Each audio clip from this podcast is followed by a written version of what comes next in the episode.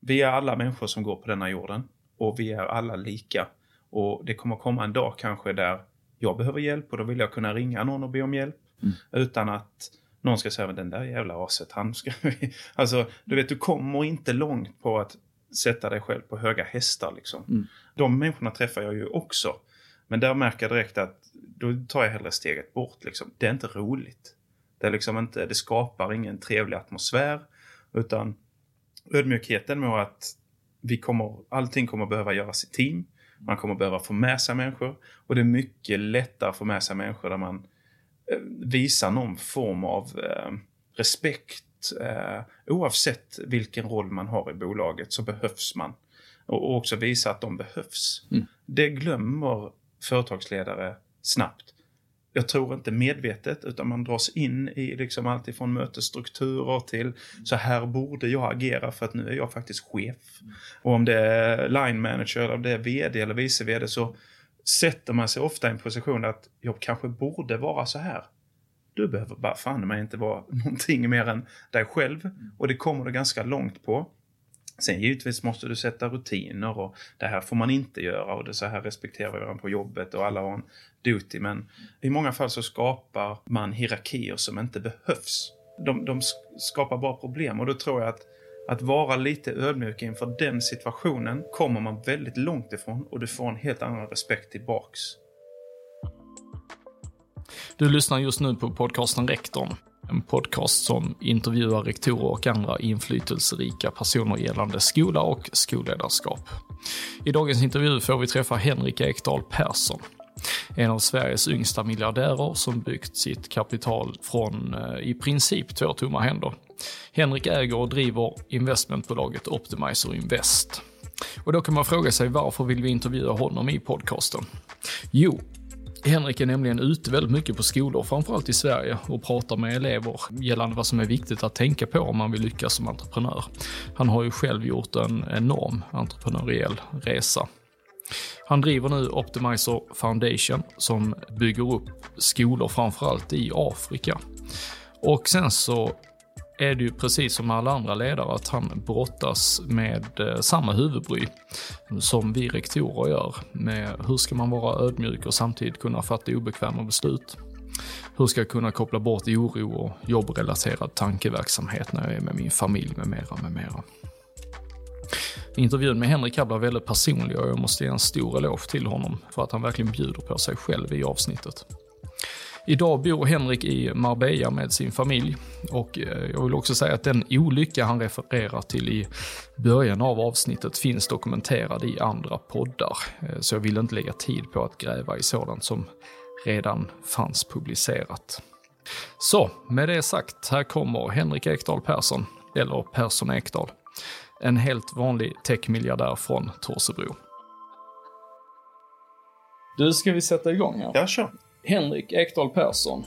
Eller Persson Ekdahl. Ja, det, det spelar ingen roll. Jag tror Inte? i passet är det Persson Ekdahl. Persson Ekdahl? Ja. Varför har du två efternamn? Ja, men det var ju min fru. Eh, normalt så när man gifter sig i gamla traditionen i Sverige så tar ju frun eh, mannens namn. Mm. Hon, hon tyckte väl inte Persson var framtidsnamn. Det var inte så exotiskt. Nej, det var nog inte framtidsnamnet för vår familj kände hon. Så det blev att, eh, och jag kände inte att jag ville ge upp det. Så här, traditionsfast, nej men det behåller jag väl inte.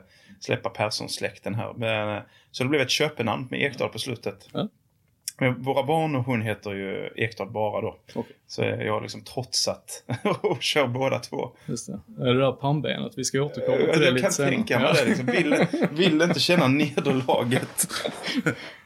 Du är den 26 januari 1980 föds du på ja. Kristianstad sjukhus. Sen växer du upp i Torsebro ja. utanför Kristianstad och sen flyttar du till Århus i fem års ålder. Ja. Hur ser du tillbaka på din uppväxt? Jag, jag minns ju min uppväxt som, eh, som väldigt glad. Alltså vi, vi eh, var en varm familj, min mamma och pappa var eh, ja, men oerhört härliga människor. Jag minns tiden i Torsebro, jag hade ett väldigt litet samhälle men väldigt mysigt, liksom ett tajt samhälle. Jag minns jag cyklade eller sprang till min bästa kompis Johan. Eh, eller Magnus som också bodde där, liksom, som jag minns än idag, även när man är så liten. Liksom, mm. och, och familjer som vi fortfarande har relation till än idag. Torsebrobadet där man eh, liksom åkte med mamma och pappa och simmade och, och det var exotiskt att åka in och, och fika i Kristianstad. Eh, men min pappa jobbade ju i Åhus under hela perioden där hans ansvar var Autovulk i Åhus, då däckverkstaden och min mamma jobbade inne på Telia kundservice. Vi hade inte överflöd men vi hade ett hus som de själva hade byggt.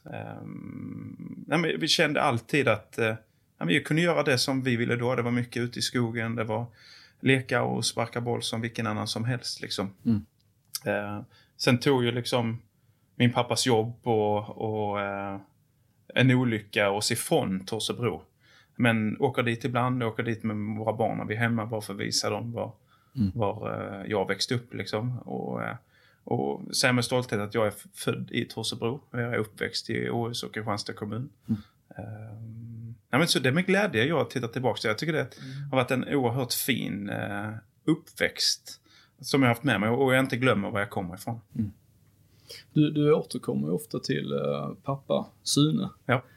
när du pratar och jag har tänkt på det, för det, är någonting eh, väldigt plikttroget i, i, din bild som du ger av, eh, av honom. Ja. Det är plikttroget och hög arbetsmoral och, eh, eh, vad ska man säga, en, en, eh, en person med pannben och, och, som inte ger upp utan kör vidare. Ja.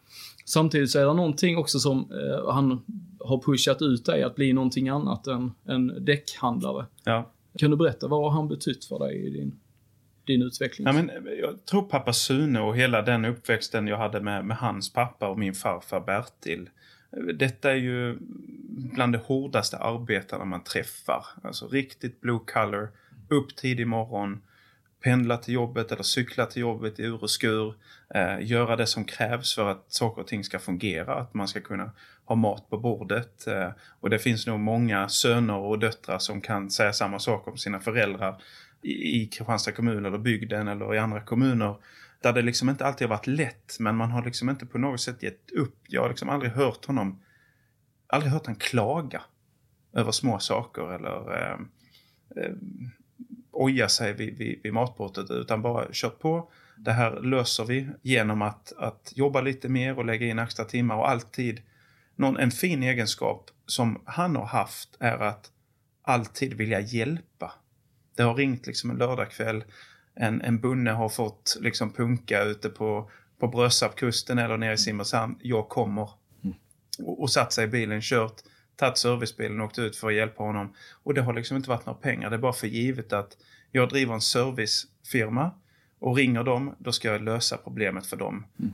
No questions asked. Och, och det, det, tycker jag är en otroligt fin egenskap som vi med åren många har glömt bort. Mm. Eh, som är lite old school, att göra, göra det som krävs. Eh, och liksom inte förlita sig på att kanske någon annan gör det. Utan det är väl lite, det är väl pannben, men det är också driva en rakryggad, schysst business där man finns där för, för liksom samhället och, och, och de kunderna som man har jobbat med. Jag har fått känslan att han aldrig velat göra någon, göra någon besviken och alltid finnas där. Vilket givetvis också får konsekvenser. Eh, för att ja, men då, då kanske du inte kommer hem klockan fyra utan du kommer hem klockan nio. Mm. Eh, och jag har liksom inte, det har inte grämt mig utan det är bara att det är det som krävs för att driva en egen business lokalt där de gjorde. Liksom. Mm. Eh, och det respekterar jag och liksom är väldigt stolt över att få leva så nära. Hur, hur avgörande har han som förebild varit för dig i, i ditt arbete? Um, ja, men jag, jag, tror att han, både min pappa och, och, och även min farfar eh, och även min morfar de har, har samma sinnebild. Liksom. Och, och, det har varit avgörande för mig hur jag tacklar mina problem. Och, och, och jag har väl fått en insikt att man klarar det mesta. Liksom. Sen har jag ju valt en annan väg och jag gör ju helt olika saker. Du nämnde det och min pappa har guidat mig. Jag tror att min pappa hade inga som helst problem med att jag också skulle blivit däckhandlare. Mm. Men jag, underliggande så såg han att jag kanske inte var så jävla bra på det. Liksom. och kanske därför han bad mig göra något annat. Men han, han, han push och pull jag, jag tror lite det. Jag bara liksom där några gånger var vi kanske inte supertaggad på att byta rekommenderade däck. Utan så var det att jag kunde liksom använda eh, mitt driv som ganska tidigt kom på att vara självförsörjande. Mm. Att, att tjäna pengar och det ligger väl kanske till grunden att vi såg att vi, liksom, vi växte upp, som jag sa, väldigt bra. Det var liksom ingen överflöd, men jag saknade aldrig någonting som ung. Mm. Alltså aldrig så. Däremot så kunde jag ju se när vi flyttade då att wow, liksom, det finns stora hus och där var de körde en ny bil. Vet. Mm. Och jag hade aldrig reflekterat över det tidigare. Vi hade en, en folka, en röd Mm. liten folkasnurra liksom som det droppade regn eh, liksom, genom takluckan. Man önskar inte man hade taklucka ens. Ja, men det var lite sådär och, och tänkte fasen, undrar vad det kostar och undrar hur mycket jag måste jobba för att kunna spara ihop till en sån. Eh, det kom ju först när vi liksom kom ner till, till, till Åhus där liksom. Mm. Det var ett litet annat fokus och folk hade liksom andra sorters utbildningar och jobbade med andra saker än var vi kom ifrån liksom. Millions of people have lost weight with personalized plans from Noom, like Evan, who can't stand salads and still lost 50 pounds. Salads, generally, for most people, are the easy button, right? For me, that wasn't an option. I never really was a salad guy. That's just not who I am. But Noom worked for me. Get your personalized plan today at Noom.com. Real Noom user compensated to provide their story. In four weeks, the typical Noom user can expect to lose one to two pounds per week. Individual results may vary. Even on a budget, quality is non-negotiable. That's why Quince is the place to score high-end essentials at 50 to 80% less than similar brands. Get your hands on buttery soft cashmere sweaters from just 60 bucks, Italian leather jackets, and so much more. And the best part about Quince, they exclusively partner with factories committed to safe, ethical, and responsible manufacturing. Elevate your style without the elevated price tag with Quince. Go to quince.com slash upgrade for free shipping and 365-day returns. Du, där, där är en person som jag tänker på när jag har förberett den här intervjun. Ja. Det är en rektor som heter Hamid Safar. Ja. Eh, Vi pratade lite om honom tidigare. Där jag ser två stycken likheter mellan er. Okej. Nummer ett är eh, storleken på era armar och kroppshyddan. Ja. och nummer två är värmen och ödmjukheten i, i rösten. Okej. När jag har lyssnat på andra poddar och i sammanhang du har varit i så är det alltid ett, ett eh, väldigt mjukt tonfall. Och jag tänker på den här ödmjukheten som du ofta lyfter fram att den är enormt viktig Ja. eh, för dig att upprätthålla i relation till andra människor och relation till din business också. Varför har ödmjukheten blivit din grej? Jag tror att jag har varit i otroligt mycket olika sammanhang. Både liksom i, med, med folk som skulle klassificeras som otroligt framgångsrika i, i företagsvärlden. Och folk som up and coming och det är både europeiska eller amerikanska. Och jag genomgående på de människorna som jag tycker har kommit längst. Och det behöver inte innebära att man har tjänat mest pengar men liksom emotionellt och, och personligt är personerna som ganska tidigt förstår att det är inte bara upp till mig själv liksom att, att ta, skapa vägen framåt för mig. Utan vi är alla människor som går på denna jorden och vi är alla lika. Och det kommer komma en dag kanske där jag behöver hjälp och då vill jag kunna ringa någon och be om hjälp. Utan att någon ska säga, men den där jävla aset, han ska... alltså, du vet, du kommer inte långt på, på, eh, på att sätta dig själv på höga hästar liksom. Och, och det, det, de människorna träffar jag ju också. Men där märker jag direkt att då tar jag hellre steget bort liksom. Det är inte roligt. Det är liksom inte, det skapar ingen trevlig atmosfär. Utan ödmjukheten med att vi kommer, allting kommer behöva göras i team. Man kommer behöva få med sig människor. Och det är mycket lättare att få med sig människor där man eh, visar någon form av eh, respekt. Eh, oavsett vilken roll man har i bolaget så behövs man. Och, också visa att de behövs. Det glömmer företagsledare snabbt. Jag tror inte medvetet utan man dras in i liksom allt ifrån mötesstrukturer till så här borde jag agera för att nu är jag faktiskt chef. Och om det är line manager eller om det är vd eller vice vd så sätter man sig ofta i en position att jag kanske borde vara så här. Du behöver bara fan mig inte vara någonting mer än dig själv. Och det kommer du ganska långt på. Sen givetvis måste du sätta rutiner och det här får man inte göra och det så här respekterar vi varandra på jobbet och alla har en duty. Men i många fall så skapar man hierarkier som inte behövs. Eh, de, de skapar bara problem och då tror jag att, att vara lite ödmjuk inför den situationen kommer man väldigt långt ifrån och du får en helt annan respekt tillbaks. Det är väl någonting som om vi åker, om vi, nu när vi är i Malmö här eller med någon annanstans och när jag lämnat eller suttit och pratat med så som det är, att när folk går därifrån så vill jag hellre att de känner att fan, han var ju, jävla, han var ju rätt reko kille. Mm. Han var ju inte alls så som jag trodde. När jag som person ofta associerat med dyra saker och vanor som liksom ligger långt utanför eh, det klassiska svenska levernet. Liksom. Men jag tycker i grunden att jag, man ändras ju, man blir äldre, så man ändrar sin syn på saker och ting. Men jag, jag, jag tittar tillbaks till mig själv liksom som en, eh, som en femårig Torsebro-grabb. Ja. Och känner att visst, jag har upplevt andra saker som har påverkat mig till att bli en annan person idag. Men jag har ju lika roligt när jag kommer dit och får sitta vid matbordet med de personer jag växte upp med där. Och de föräldrarna som jag gör om jag är i New York på ett möte och, och det sitter någon på andra bordet som har startat Airbnb. Eller vad det nu kan ha varit liksom. Det är ingen skillnad. Men jag tänker samtidigt så, så har du liksom en, en framgång som är, som du säger, bortom de flesta människors vildaste fantasier. Liksom. Både monetärt och, och karriärsmässigt. Ja. Alltså, har ödmjukheten alltid varit till gagn för dig? Oftast, eh, ibland inte. När, det, när man pratar om framgång, generellt så pratar folk om pengar. Det är liksom folk, det tänker, har du mycket pengar, stor framgång. Mm. Mindre pengar, då har du inte lika mycket framgång. Det är inget mått på framgång. Det är liksom, där, är ju, där har vi liksom snedvridit det helt. Liksom. Det finns många människor som har tjänat jätte, jättemycket pengar jättesnabbt. Och jag skulle inte säga att de är framgångsrika. Alltså framgång kan ju vara alltifrån att min min lilla grabb Charlie eller Buddha liksom lär sig simma. Det är framgång för honom. Eller, eller någon som liksom har tagit sin MBA eller gått igenom sin elektrikerexamen. Det, det är också en, f- alltså det finns många varianter på framgång eller man har lärt sig eh, franska eller så vi, vi, vi fäster det väldigt snabbt vid monetär framgång och, och, och eh, det är väl bara mänskligt men så behöver det inte vara liksom. Ja.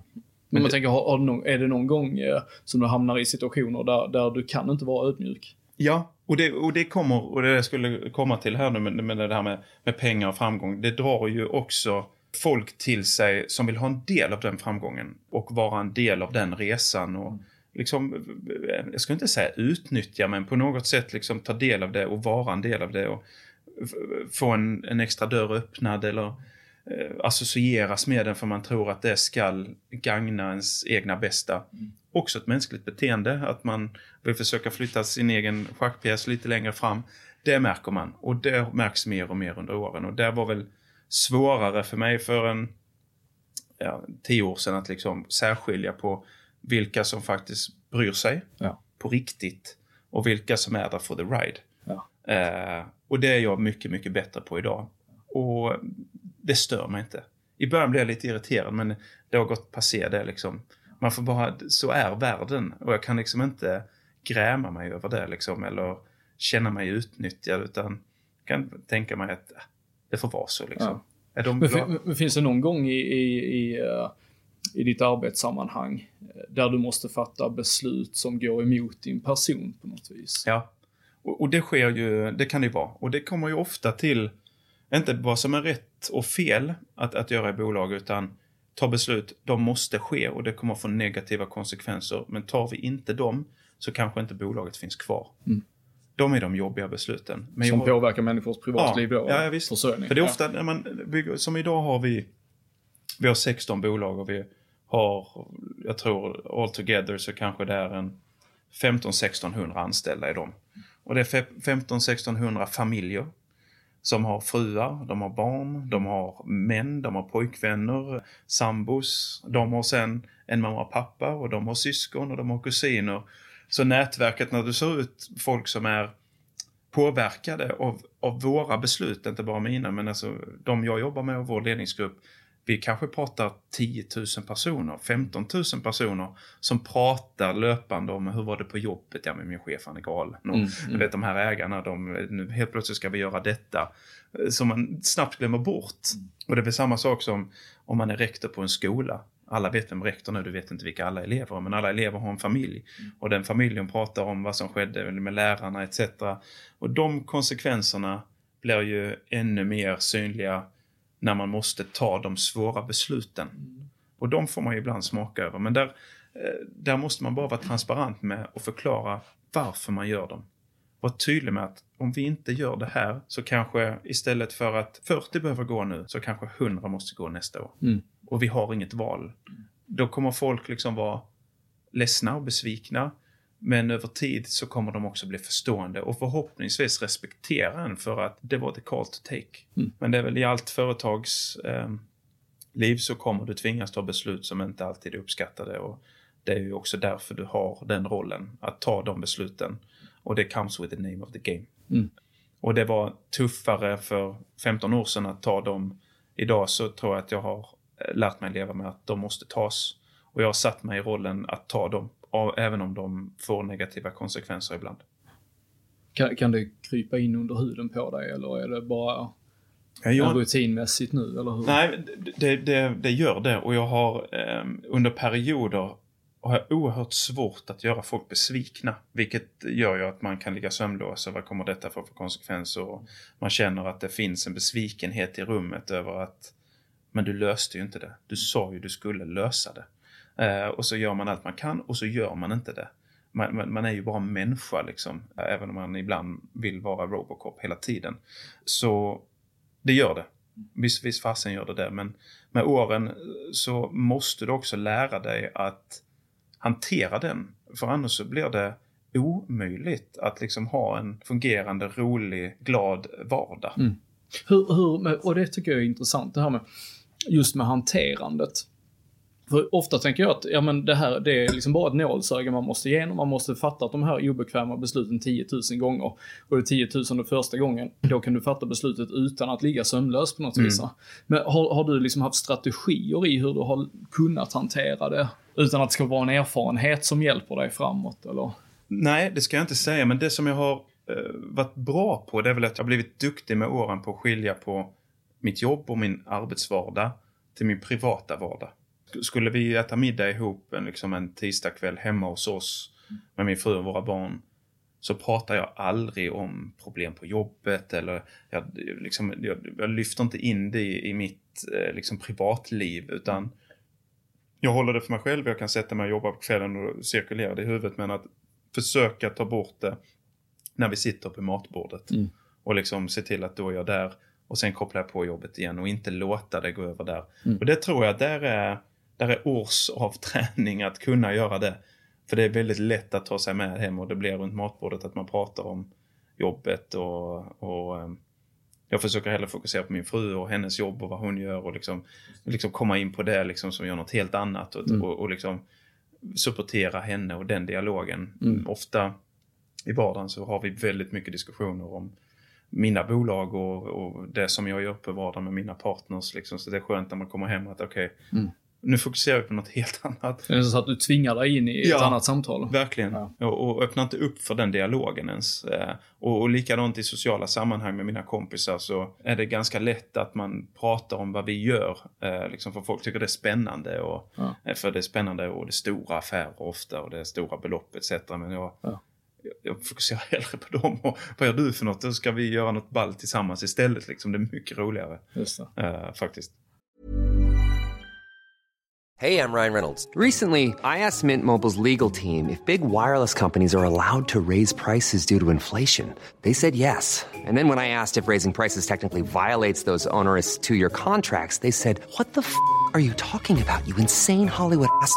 So to recap, we're cutting the price of Mint Unlimited from $30 a month to just $15 a month. Give it a try at mintmobile.com slash switch. $45 upfront for three months plus taxes and fees. Promo rate for new customers for limited time. Unlimited more than 40 gigabytes per month. Slows. Full terms at mintmobile.com. Hey, it's Ryan Reynolds, and I'm here with Keith, co star of my upcoming film, If, only in theaters, May 17th. Do you want to tell people the big news? All right, I'll do it. Sign up now and you'll get unlimited for $15 a month in six months of Paramount Plus Essential Plan on us. Mintmobile.com slash switch. Upfront payment of $45 equivalent to $15 per month. Unlimited over 40 gigabytes per month. Face lower speeds. Videos at 480p. Active Mint customers by 531.24 get six months of Paramount Plus Essential Plan. Auto renews after six months. Offer ends May 31st, 2024. Separate Paramount Plus registration required. Terms and conditions apply if rated PG. Hiring for your small business? If you're not looking for professionals on LinkedIn, you're looking in the wrong place. That's like looking for your car keys in a fish tank. LinkedIn helps you hire professionals you can't find anywhere else, even those who aren't actively searching for a new job but might be open to the perfect role. In a given month, over 70% of LinkedIn users don't even visit other leading job sites. So start looking in the right place. With LinkedIn, you can hire professionals like a professional. Post your free job on linkedin.com slash people today. Du sa, vi, eh, eller sagt vid ett tillfälle också, att, att det enda som du är egentligen orolig för, det är, det är din familj, dina, dina barn, din fru, att det ska hända dem någonting. Ja. Och jag vet inte om det här är ett långskott, liksom, men- men jag tänker att det är en eh, för du, du pratar också rätt så mycket om micromanagement, att du är inne och har, eh, att du får ofta ta ett steg tillbaka. Ja. Och jag vet inte om det är någon kontrollgrej där som jag blir intresserad av att, att fråga kring liksom. Mm. Eller, förstår du vad jag jag, menar? ja, jag förstår vad du menar. Är det en koppling eller hur, hur Ja, ser men det? det kan det nog vara liksom. Jag, jag är ju fortfarande en detaljmänniska i, i bolagen. Jag försöker att inte vara det, liksom se high level, men jag Ja. i grunden en ganska stressad person. Jag är pådrivande person. Jag vill att det ska hända saker hela tiden Ja. i, i bolagen vi är. Och jag tror att alla som jobbar med mig dagligen och i de här bolagen, de, de, det byggs upp någon form av love and hate. Ja. liksom, till för att jag ligger på hela, hela tiden. Har vi gjort det här? Och det vet, liksom, Ja. Inte till alla organisationer, men till management. Eh, kontra min familj så är det väl att jag Dels det är ju hennes barn och man, min fru och man bryr sig om dem och man vill att de ska ha det så Det bra känns som rätt sunt. möjligt. Ja, Ja. Det, lite, det är ganska normalt beteende tror jag. Eh, och jag vill inte micromanage med dem men jag... Eh, nej men min, min oro för dem är ju ett mer att det ska hända dem någonting för att det är mitt fel. Alltså att mina barn, jag har ju, det är vi som har satt dem till världen, det är jag som har satt in dem i deras livsstil och deras skolor. Och Skulle det hända någonting dem som en konsekvens av mitt arbete och min livsstil så skulle man ju aldrig någonsin kunna förlåta sig själv. Och det kan väl stressa mig ibland att, att, att vi sätter dem i en position som de inte själva har valt. Men det är väl alla föräldrars liksom syn, liksom, oavsett vad man gör eh, så får det liksom inte, får inte hända barnen någonting. Liksom. Ja, jag tänker, vet, för du, du hade ett föredrag här, eh, vi är på Breakit här i eh, Malmö Live. Ja. Och när du pratade här så sa du att vid ett tillfälle så hade du gått ut, när du bodde på Malta, eller i Malta så man kan Ja. gått ut och slängt soporna. Och din son Herman hade kommit och kramat om dig och sagt hej då pappa. Ja. Då trodde han att du skulle åka. Ja. Och det var så himla likt för vi hade en i eh, podden förra året. Eh, hon hade tagit upp sin telefon, Sofia Hardenstedt heter hon. Okej. Eh, jätteduktig och framgångsrik rektor. Hon hade tagit upp sin telefon eh, hemma och kollat mejlen. Och då hade hennes dotter börjat gråta. Alltså, Och det var ett sånt här wake-up call för henne att shit vad är det jag håller på med? Ja. För då visste hon, alltså dottern då, att nu kommer mamma till att jobba Precis. eh, resten av kvällen. Ja. Och, och det var så slående hur, hur likt det var i, i eh, Ja, exemplen. barn fattar ju mycket, mycket mer än vad man tror och de, de plockar upp mycket mer än vad man tror. Och, eh, och det ska man tänka på. Och, och verkligen försöka när man är i miljön med barnen att, att ge dem det fokuset som det kräver. Men man ska också, det är en balansgång där för barnen måste också förstå att ja, men mamma och pappa behöver jobba för att det finns räkningar som betalas, det finns en livsstil som ska försörjas. Var ett, ett, en förebild för dem att förstå att okej, eh, som ibland så kan jag ju ha bekanta till mig eller vänner och säga att jag, jag fattar inte vad du håller på med Henke. Vad fan jobbar du för? Varför, varför bara chillar du inte? Liksom, ta det lugnt, liksom, res runt, surfa lite mer eller vad du nu vill. Liksom. Och Det är så inte du. Det är inte, dels så skulle jag tycka det var obetat tråkigt. Alltså herre min gud, att liksom efter några dagar så har jag sprungit på väggarna. För det ligger inte i naturen. Men där känner jag väl, dels, jag är inte så som person, men det är också ett ansvar man har mot sin omgivning och sin, speciellt sina barn. att visa att ja, men det är banne mig hårt arbete som krävs. Oavsett var du är, hur mycket du har eller lite du har. Så ska man hela tiden försöka vara en förebild för dem och se till att de växer upp med rätt värderingar oavsett eh, var du är och, och i samhällsklass eller lite eller mycket. Så, så är det liksom vår uppgift som förälder att ge de bästa förutsättningarna och det är bygga karaktär. Vad är rätt och fel? Hur hanterar du olika personer, olika religioner, olika bakgrunder?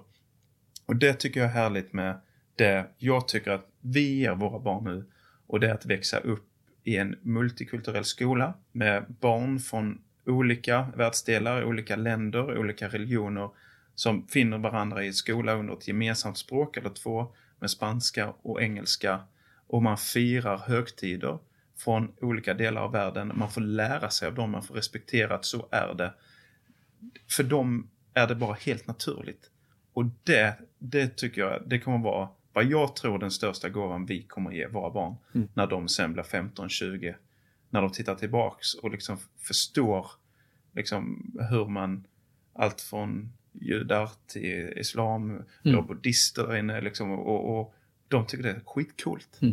Jag tycker det är så jäkla kul att du säger det, för vi är ju uppväxta inte så himla långt ifrån varandra. Nej, Du är i Åhus och jag är i Brösarp.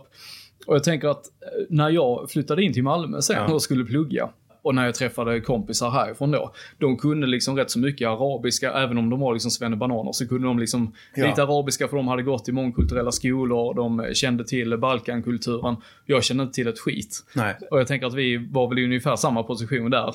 Ja. Ish. Men, men eh, alltså, och, och, intressant är att du säger att det, det, det är den största gåvan som du kommer ge dina barn. Ja. Någonting som du på något vis inte var uppväxt med själv. Vi hade ju inte det, så jag Nej. tror att eh, när, vi, när jag gick på Rönnhoffsskolan eller även på Österäng senare, Mm.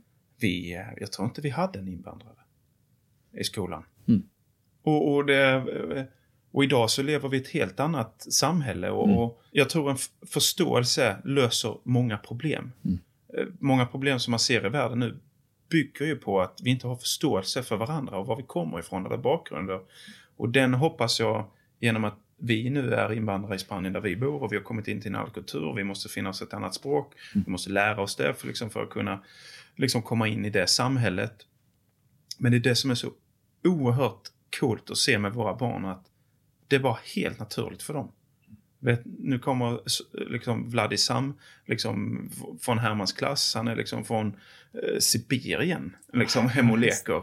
Vad fan vad coolt. Du vet, jag vill också känna någon från Sibirien.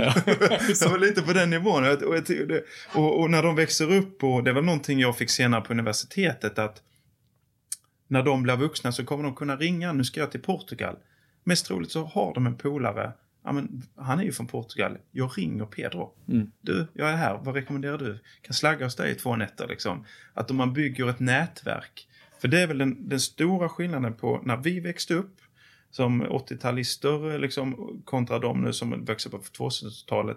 De växer upp i en otroligt digital miljö som skapar otroligt stora förutsättningar på att plugga vad man vill i världen, jobba vad man vill i världen.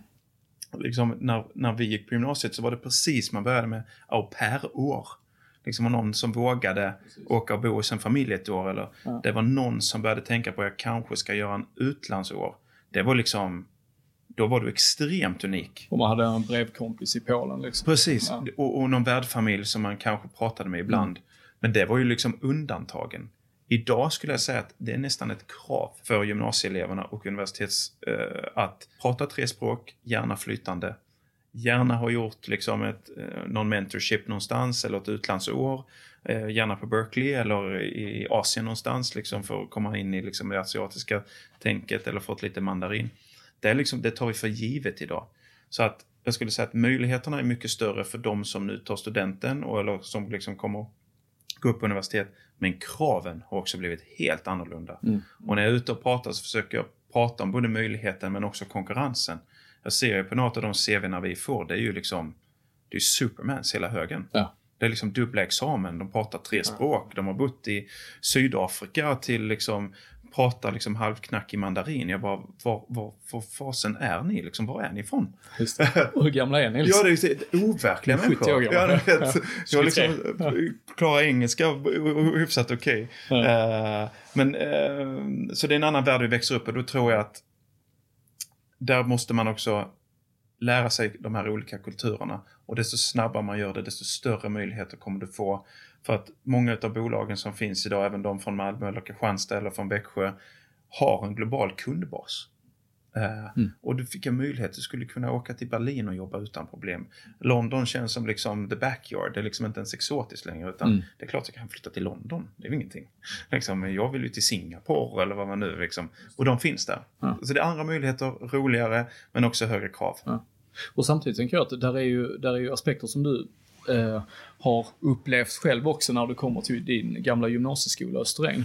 Du är ju ute en hel del på, på skolor nu och, och föreläser och pratar med elever. Ja. Och jag tänker, En sak som har slagit dig, som du har sagt, är ju att det såg exakt likadant ut på Österängsskolan när du kom dit där idag. Ja. Som när du lämnade för, ja, vad är det, 17-18 år sedan? Ja, 20 så kanske är det. nästan. Ja, som Ja. 20 år sedan. Ja.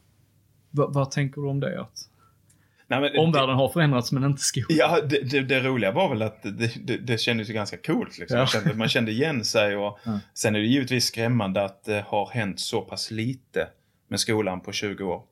Det har säkert läroplanen har ändrat sig och man, man studerar, man gör andra saker. Men just att utformningen och där man går till skolan ser likadan ut. Och det är väl liksom, det, insikten för mig var väl att okej, här är en, en klar resursbrist. Man har liksom inte kunnat uppgradera, varje fall Österängsskolan eller Söder, Söderportskolan där jag ändå hade en insikt i hur det såg ut när, när jag gick på gymnasiet. Kontra andra skolor som jag varit på som känns som att gå in till liksom riktigt coola tech-startups. liksom, där alla springer med nya iPads till liksom helt nya lokaler. De har nya sportanläggningar med de senaste eh, materialet.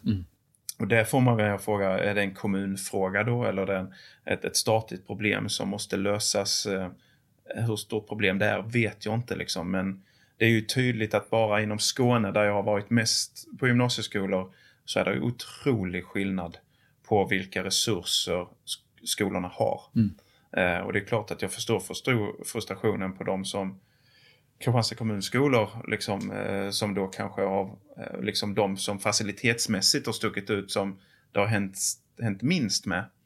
Skapar ju en frustration hos lärarna och säkert även kommunanställda liksom att jag skulle vilja göra ännu mer. Så jag tror inte det är en brist på att folk inte vill göra det. Det är väl liksom var ska man prioritera pengarna och det är väl den konstanta battlen som liksom alla kommuner fightas med. Såklart. Men eh, det var ju superhäftigt att komma dit. Ja. Det var- Vad väcks för känslor när du kommer till... Ja, men glädje. Ja. Liksom, jag ser ändå tillbaks på liksom, gymnasietiden som en riktigt rolig tid i livet. Liksom. Det var då man fyllde 18, man fick körkort och man, liksom, man blev vuxen, liksom, eh, tyckte man i varje fall. Eh, och liksom, det var liksom språngbrädan vidare till vad man sen skulle eh, göra i, i livet. Så att, Vad pratar du om när du är ute? jag, jag får frågan varför man gör det. Jag, tror, jag hoppas att jag kan connecta med ungdomarna. Eh, Jag tycker fortfarande att jag är ung, även om jag, de tycker säkert att jag är gammal. Det är ganska sällan, vad jag har förstått, som folk från näringslivet tar sig tiden att prata med ungdomarna. Jag blir lite oberoende, jag är inte lärare, jag är inte kurator eller syokonsulent eller något annat liksom, utan kan ge dem en inblick i vad det har krävt av mig att, att göra det jag gör.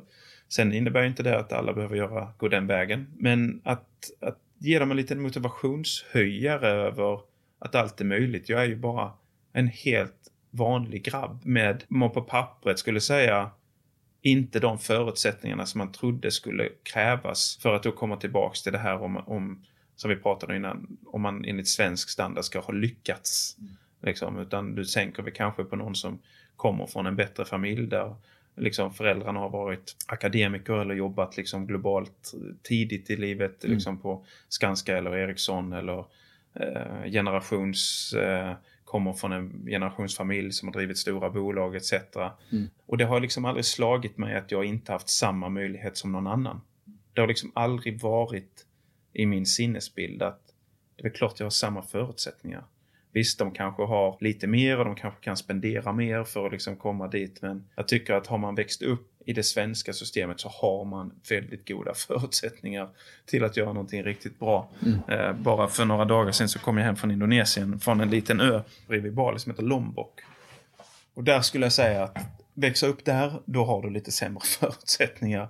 Där du liksom precis har fått el in till huset och rinnande vatten hemma liksom. Då är det kanske lite tuffare men att vi som, som svenska boende i Sverige och i svenska systemet så har vi det ofantligt bra. Och alla möjligheter och stödfunktioner som krävs för att lyckas med det målet som du har själv. Vad det nu än skulle vara liksom. Så det blir bara upp till dig själv Ja. att göra det. Eh, sen kan du fejla och du får göra om det igen men där finns så många layers av help, hjälp i Sverige. Så att de som säger att men jag har inte samma möjlighet, det har du visst. Det är bara du som inbillar dig att du inte har det. Och det blir någon form av säkerhet så att ja, men, jag vågar inte för att jag kan inte eller jag gör inte det här. Liksom. Så det handlar bara om att våga och göra det. Och det är väl det jag försöker säga på gymnasieskolan, att ni har världens jäkla möjlighet.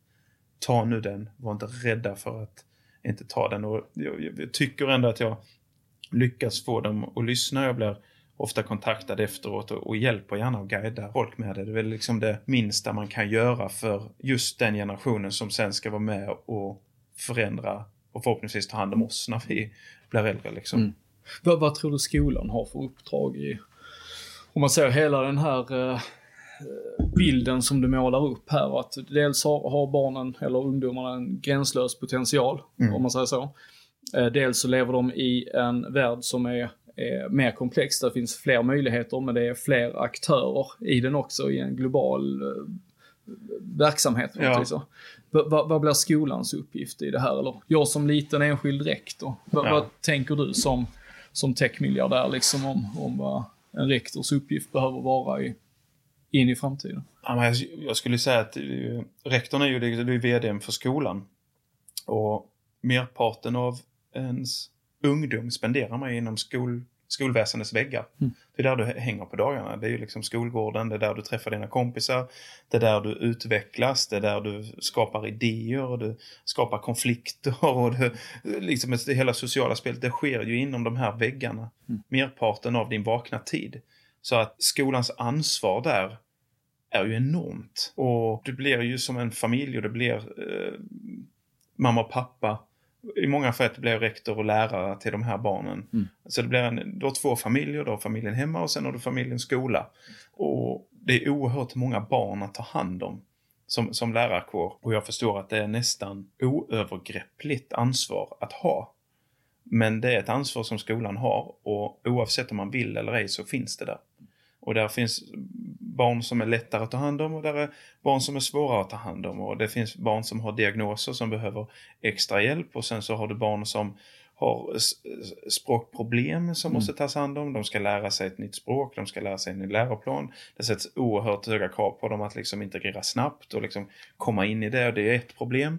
Och sen vill du inte att det ska påverka de som redan kan utan de ska få vidareutvecklas. Mm. Och mm. där är ju svenska systemet ganska annorlunda på det som mina barn växer upp i som är det brittiska systemet då som är, vi pratade lite om tidigare ett, ett, ett eh, treterminssystem. Eh, de är inte alls rädda för eller lägger ingen vikt vid att okej okay, har du matte så i samma klass då med samma elever så kan det finnas tre olika mattenivåer eh, läsnivåer, skrivnivåer, språknivåer. Man delar upp barnen respektive var man är nu. Mm. Så att de som är, ligger lite efter ska få extra hjälpen till att bli lite bättre och de som redan kan. Mm. För det skiljer ju väldigt mycket på, alltså det kan ju finnas åttaåringar som är flytande i tal och skrift i tre språk och sen kan det finnas åttaåringar som fortfarande har svårt att uttrycka sig eller mm. liksom skriva på ett bra sätt och meningsbyggnad etc. Och då den skolan där vill inte se till att någon ska liksom behålla, hållas bak. Men det kräver resurser. Det kräver liksom lärare som ska fokusera på det. Och det, det förstår jag. Jag tror säkert svenska skolan och de olika kommunerna skulle också kunna vilja ha göra samma. Men där, man kommer tillbaka till det resursbrist. Vad ska vi lägga pengarna på? Vad ska mm. prioriteras? Och kanske inte en helt tydlig riktning heller. Nej. Jag tänker att det, det känns som ett rätt så tydligt system du, ja, du hänvisar till där. Liksom. Ja. ja. men det är så vi jobbar och mm. vi rätt med pam pam pam liksom.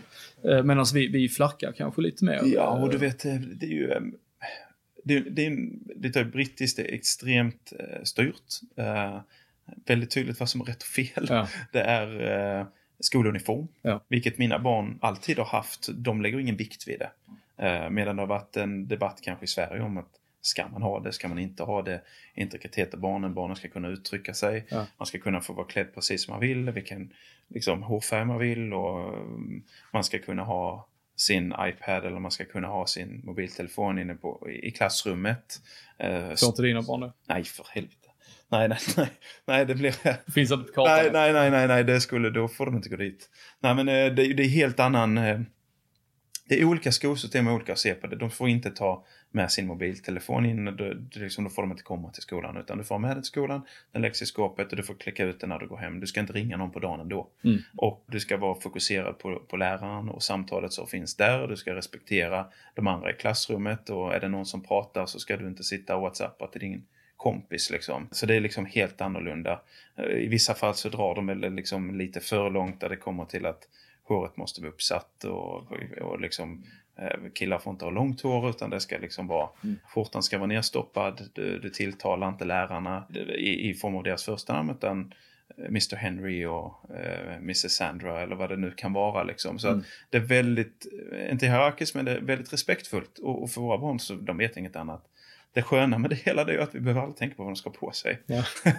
och, det, och det sparar lite pengar för det vet det är ju blåa shorts, en blå pikétröja eller en blå kjol och en, eh, en gul tröja. Liksom. Så det är ganska enkelt. Vi slipper hela den här debatten med att men min kompis har den här jackan och de har de här nya skorna. Eller, mm. vi, vi slipper det. Men jag förstår att det finns en helt annan sida på det med också där barnen ska kunna visa vilka man är. Och, mm. eh, jag vill skapa en identitet. Men jag förstår också att det eh, blir ett samhällsspel och det blir samhällsklyftor. Att de har råd att köpa det och det har inte vi och man blir ledsen över att inte jag kan göra det. Och, många aspekter. Det är väldigt mycket mm. att ta hänsyn till och, och, och vad som är rätt och fel jag vet inte. Liksom, jag växte upp i det, det, svenska systemet och jag ser mina barn växa upp i, i ett brittiskt system. Liksom. Mm. Och de är jätteglada. De hade säkert varit jätteglada i det andra med.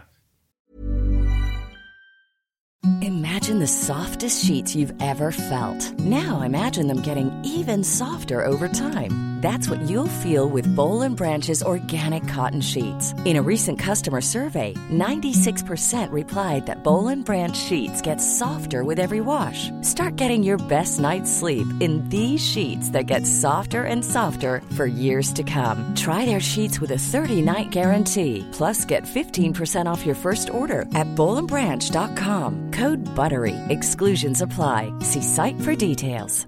Planning for your next trip? Elevate your travel style with Quince. Quince has all the jet setting essentials you'll want for your next getaway, like European linen, premium luggage options, buttery soft Italian leather bags, and so much more. And is all priced at 50 to 80% less than similar brands. Plus, Quince only works with factories that use safe and ethical manufacturing practices. Pack your bags with high-quality essentials you'll be wearing for vacations to come with Quince. Go to quince.com/pack for free shipping and 365-day returns. Du, vi ska avsluta här snart, men Optimizer Foundation. Ja. Där har ni på något vis börjat involvera er i, i mer sociala och skolfrågor. Ja. Har jag förstått det som. Mm. Kan du berätta lite? Ja, men vi, eh, vi kände väl för, jag tror detta var 2016, 2017. Vi, vi hade väl kände att vi hade finansiell styrka att, att ta ett större samhällsansvar. Så vi, Ni på Optimizer ja, Invest? Ja. Optimizer, vi, vi är partners och kände att vi, vi måste göra något. Vi hade då träffat ett antal intresseorganisationer som jobbar med donationer primärt då. Men kände väl att nej, alltså vi ska nog göra detta själva. Vi, istället för att donera pengar så kände vi att vi vill nog använda vår investeringsstyrka och analysera till att investera i bolag som kan göra positiv inverkan på lång sikt och vara självförsörjande. Mm. Eh, donationer är ju jättebra också men det, donationer kräver ofta fler donationer. Det, man bygger upp ett system på att folk ska skänka, skänka, skänka ett och beroende, skänka. Liksom. Ett beroende av det. Medan vi vill hitta bolag som liksom ska kunna vara självförsörjande över tid. Till och med kanske kunna säljas och då få ett, ett ekosystem av, av pengar som går igenom där. Mm. Men, och då såg vi också, var kan våra pengar få mest effekt? Initialt tänkte jag direkt att det hade varit häftigt att göra någonting lokalt där vi bor i, i Spanien. Där finns ju samhällsfrågor, där finns problem vi kan göra och även i Sverige finns massor av engagemang du kan göra. Men liksom tittar du på Afrika så är det liksom Kenya där du pratar om liksom att merparten av, av befolkningen liksom lever på under två dollar om dagen. Liksom med, med, några miljoner kronor så kan du göra sån otrolig effekt. Och då började vi, vi tillsatte ett team, vi anställde folk, eh, vi satte in en, en, en, en, bra slant pengar i detta och började liksom fokusera på Nigeria och Kenya då. Stora länder, de har ändå stabila ekonomier generellt och regeringar som fungerar och, och titta på hur, hur ska vi nu, vad kan vi göra störst nytta? Och det kommer ofta till utbildning, läromedel och hälsa. Alltså, det, det, där är ett jätteområde som liksom Afrika behöver. Mm. Så digital, eh, digitala böcker, digitala kurser, digitala läromedel som man kan distribuera snabbt. Liksom. Även hälsoprojekt där vi har gått in och startat lokala eh, små vårdcentraler liksom med basic förnödenheter liksom, för att dra ner sjukdomar, preventivmedel som inte finns, sanitetsmaterial etc.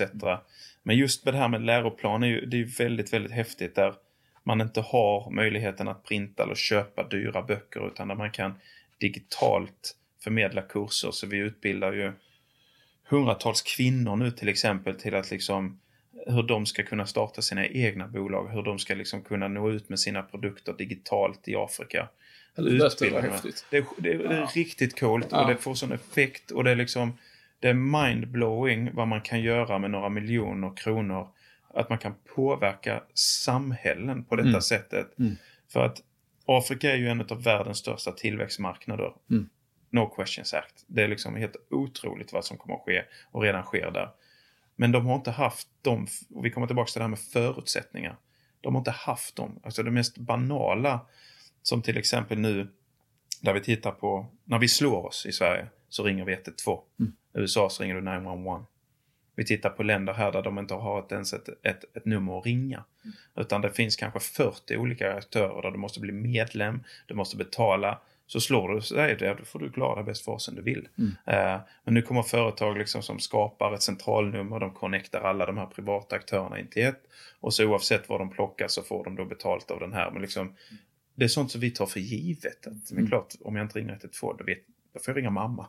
då kan du hämta mig liksom på den nivån. Så att det, det, det är oerhört häftigt och det händer väldigt snabbt och, och där finns så mycket vilja och det finns så mycket engagemang där borta. Och vårt team är otroligt duktiga. Vad är din vision i detta arbetet? Ja, min vision är att vi ska fortsätta detta och detta ska gå ner i våra generationer, att våra barn ska kunna ta över detta. Och förhoppningsvis med åren så ska detta bli ett självförsörjande stiftelse som genom alla de investeringarna vi har gjort, liksom när de säljs så återinvesterar vi pengarna och så går det vidare i, eh, sen igen. Mm. Det är väl också ett sätt för oss att betala tillbaks. Och eh, också någonting som kanske inte är så svenskt liksom. Utan vi, vi pratar inte mycket om stiftelser eller donationer eller Mm. eh, i stort. Liksom. Vi behöver lyfta det mer att, att, att du kan visst göra en förändring. Sen är det en svår fråga. Det är en oerhört svår fråga, speciellt när det kommer till donationer. När du, när du börjar titta på samhällsinverkan. Ger du där så kanske den skapar ett problem långsiktigt för att när donationen är slut och de inte får in mer pengar, vad får det för effekt då? Mm. Det går halv, eh, liksom byggnader som inte är riktigt färdiga. Mm. Det blir problem med olika familjer lokalt eller olika kantoner eller kommuner. Liksom. Men har inte det blivit en rätt så stor kulturell förändring i, i biståndsarbete på så sätt? Alltså jag tänker förr donerar man pengar och Ja. sen så help yourself, do the best of it på något Ja. vis. Medan idag är det mer att man är med och påverkar och skapar strukturen. Ja. Som jag tänker att ni är med här. Ja. Att det ska bli ett fungerande ekosystem i sig själv och Jo. inte bara en, en insättning på kontot en gång. Jo, jag, jag tror det. Och det är väl entreprenörsdrivet också. Att, att många entreprenörer känner att man vill göra det. Och det finns ju vissa som har tagit det till helt otroliga Ja. nivåer. Som liksom The Yates Foundation med Ja, Bill Gates. tänk, som är, jag sitter liksom, och tänker på Bill liksom Gates hela tiden när du pratar. Otroliga engagemang de Ja. gör liksom. Ja. Eh, men det är också amerikanskt. Ja. Eh, där, eh, när du kommer på de nivåerna som de har, det är ju ett, ett samhällskrav. Ja. Mer än något annat. Och de vill ju göra detta, det är inte det jag säger, men där ligger det så naturligt i blodet att det är väl klart vi måste göra det. Mm. Mer än eh, vi nordbor är fortfarande lite, ja men det kanske vi skulle kunna göra. Vad ska man göra nu liksom på Ja. den nivån liksom. Ja, Eh, ja. och man, man fastnar lite i, i, sin vardag lätt. Det ska bli skit efter att följa det här. Mm. Tänker jag. jag hörde för ett tag sedan eh, Jordan Pearson, den här kända psykologen, han sa att 2030 tror jag det var, då kommer vi ha blåst hela den absoluta fattigdomen. Alltså det här två dollar om dagen, det är väl gränsen för Ja, ja. absolut fattigdom. Den kommer vara borta då, 2030. Det är Ja. fan helt fantastiskt. Ja, ja visst. Verkligen. Och jag tänker också som du säger att vi utbildar kvinnor. Alltså är det någonting som är en markör för att det går bättre för hela familjen, eller hela samhället, så är det ju när kvinnorna får upp sin utbildningsnivå. Ja. Det, Och det är ofta de i, i sådana här alltså, eftersatta ekonomier och länder, det är ju de som ligger längst efter. Ja. Det gamla samhällsspelet med att liksom kvinnan ska vara hemma och ta hand om barnen medan mannen då ska försörja. Det ligger så ingrott i Mm. dem liksom. Men det finns så otroligt mycket power. Det finns otroligt mycket vilja i de här kvinnorna som bara låt oss bara liksom komma ut, låt oss liksom ta en del. Vi kan, vi, vi kan mycket liksom. Och så, den empowermenten när de får den är ju oerhört eh, häftigt att, att se. Ja. Eh, och, de, och de vill och de är beredda att lägga tiden. Och de, det blir mer accepterat att de också gör det. Som det kanske inte var för 20 år sedan kanske. Utan nej, nej, nej, håll er här nu. För de blir också mer digitala. De får också mer västerländsk influens och, och ser vad som sker. Mm. Det märker man eh, när man är och, och pratar med dem. Är digitaliseringen nyckeln här framåt? Ja. Det är, eller visst är det så. Visst. Ja. Sen måste det rent banala saker som att det måste finnas skolor. Det måste finnas någonstans man kan gå. Mm. Men eh, jag tror speciellt för eh, vuxenskola liksom, så blir den digitala avgörande för att nå ut till landsbygden. Storstäderna finns det ofta systemen. Många av de här har ju inte transportmedel till att liksom köra och det är långa avstånd utan de ska kunna läsa en bok på en smartphone eller ta en kurs därigenom direkt liksom och få guidning. Mm. Och det är ju rent banala saker som att hur, hur man liksom tar hand om ett, eh, ett fält, liksom, hur man planterar och Mm, hur man mm. bara vilken tid på året så ska man liksom skörda. Alltså, Mm. Det är sån information också som det är det mest banala liksom. Som måste dit, liksom, för det är det de kan, det är de resurserna de har lokalt. De behöver bara guidas alltifrån vad skall vi eh, lägga tid på? Är det kakor, är det ris, är det corn eller vad, vad det nu kan vara? Vad får vi betalt för? Hur säljer vi det? Hur ska vi skeppa det till någon och hur ska det hanteras? Hur ska vi leverera det? Ska det vara i plastcontainrar? Ska det vara i papperscontainrar? Mm, Sådana mm. guide, de, de, liksom, de är all ears och måste bara få den inputen från västvärlden på vad det är som är efterfrågat nu. Du, om eh, jag tänker så här. Eh, Bill Gates kommer ju att bli ihågkommen som mannen som wipade ut eh, malaria. Framförallt alltså som, mm, ja, tog bort den sjukdomen. Ja. Eh, inte för att han var upphovsman till IBM och Microsoft liksom. Och det är rätt så mindblowing ja, jag. Om du får drömma, hur kommer omvärlden att minnas Henrik Ekdahl Persson? Ja, jag tror inte jag kommer lyckas med det som han gjorde. Jag hoppas att när jag försvinner härifrån att folk ska minnas mig som en, se mig som en inspirationskälla på vad som är möjligt oavsett var man kommer ifrån.